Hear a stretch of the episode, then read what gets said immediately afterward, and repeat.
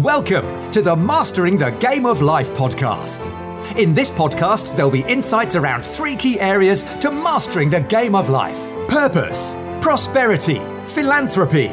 Your host, Paul Lowe, the third sector mentor, is the founder of Hearts Global CIC, which, along with many other of his charitable commitments, has been responsible for positively impacting thousands of people's lives, particularly young people from disadvantaged communities.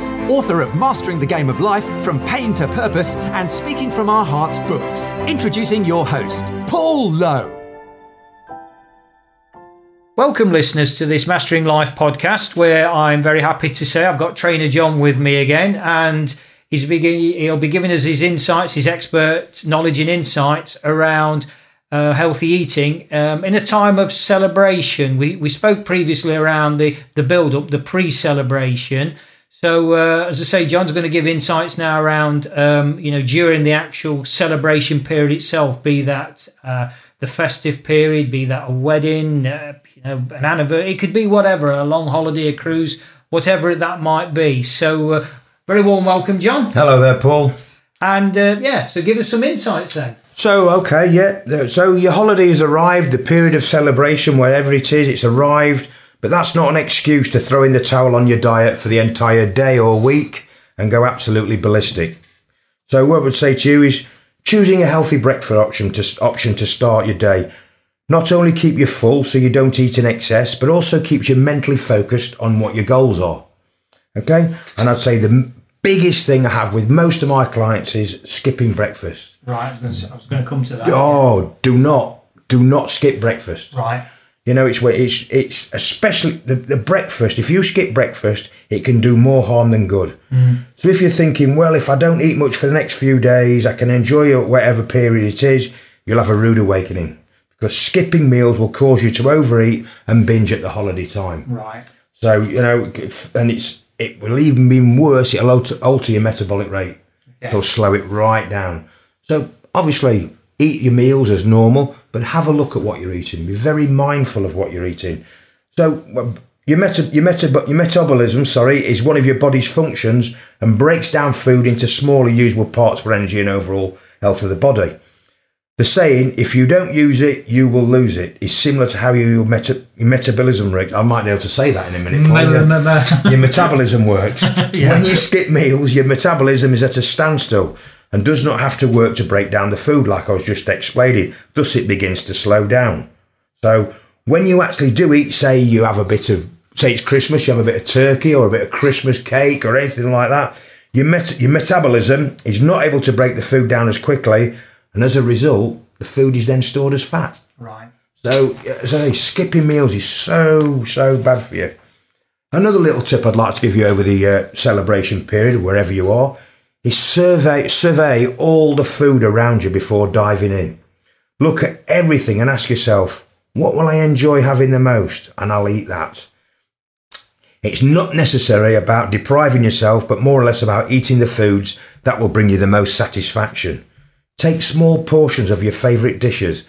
Avoid seconds and thirds. You know what it's like. Mm. You know, Yeah. fill up on things like veggies, but don't deprive yourself of the good stuff. Everything in moderation is acceptable, as we've spoke about before. And we include drinking that because we're focusing on Once food. again, in moderation. Yes, you know it's it's a, it's a celebration. Yeah. So yes, but don't overindulge because you will suffer later. Yeah. You know, keep your plate colourful. Add things like cranberries, green beans, broccoli, salads. Although some of those dishes have butter and cream in them, chances are they'll still have a few calories, fewer cal- calories than stuffing or buttered mashed potato or something like that. Mm. So, as I said, keep it colourful.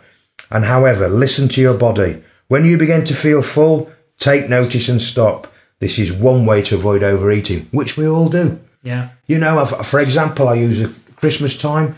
We have our Christmas lunch.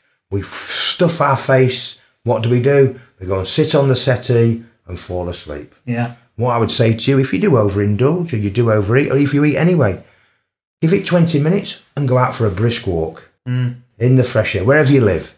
It might be cold, wrap up, but go for that walk and just burn those few, few of those calories off. So, is there any merits, John, in um, before a, a meal having a, couple of glasses of water. I've heard that that kind of fills Waters you. and yes, waters and because that those hunger pains are not always hunger. A lot of it is thirst. Right. And I recommend a lot of my class say, "Oh, I'm always hungry." I say, I always say to them, "Have a glass of water, and it takes your hunger pains away." You know. So uh, going back to the drinking, which we mentioned a few minutes ago as well. As I said, you don't have to abstain from a drink or two, but it's important to realise that alcohol adds to the calorie count for the for the day or the week or whatever it is. So it's important to know when those excess calories are coming from. Instead of sugary margarita, you may want a, a, di- a dessert dish instead or something like that. You know, try and regulate it. And also, if you're going to drink, choose a light beer over a regular calorie beer. Stay away from those heavy, heavy sugar-filled drinks. They're full of calories, mm. extra calories that you don't realise that's coming in. Okay, so the key word then is is moderation. Everything in moderation. Try and keep it clean to stay lean. Excellent. Okay, well, thank you for that, John. And thank you to the listeners for, for tuning in. Hope you've got some benefit from that. Until the next time, yep, as John says, keep it clean, keep it lean, be healthy, and enjoy life. Until the next time.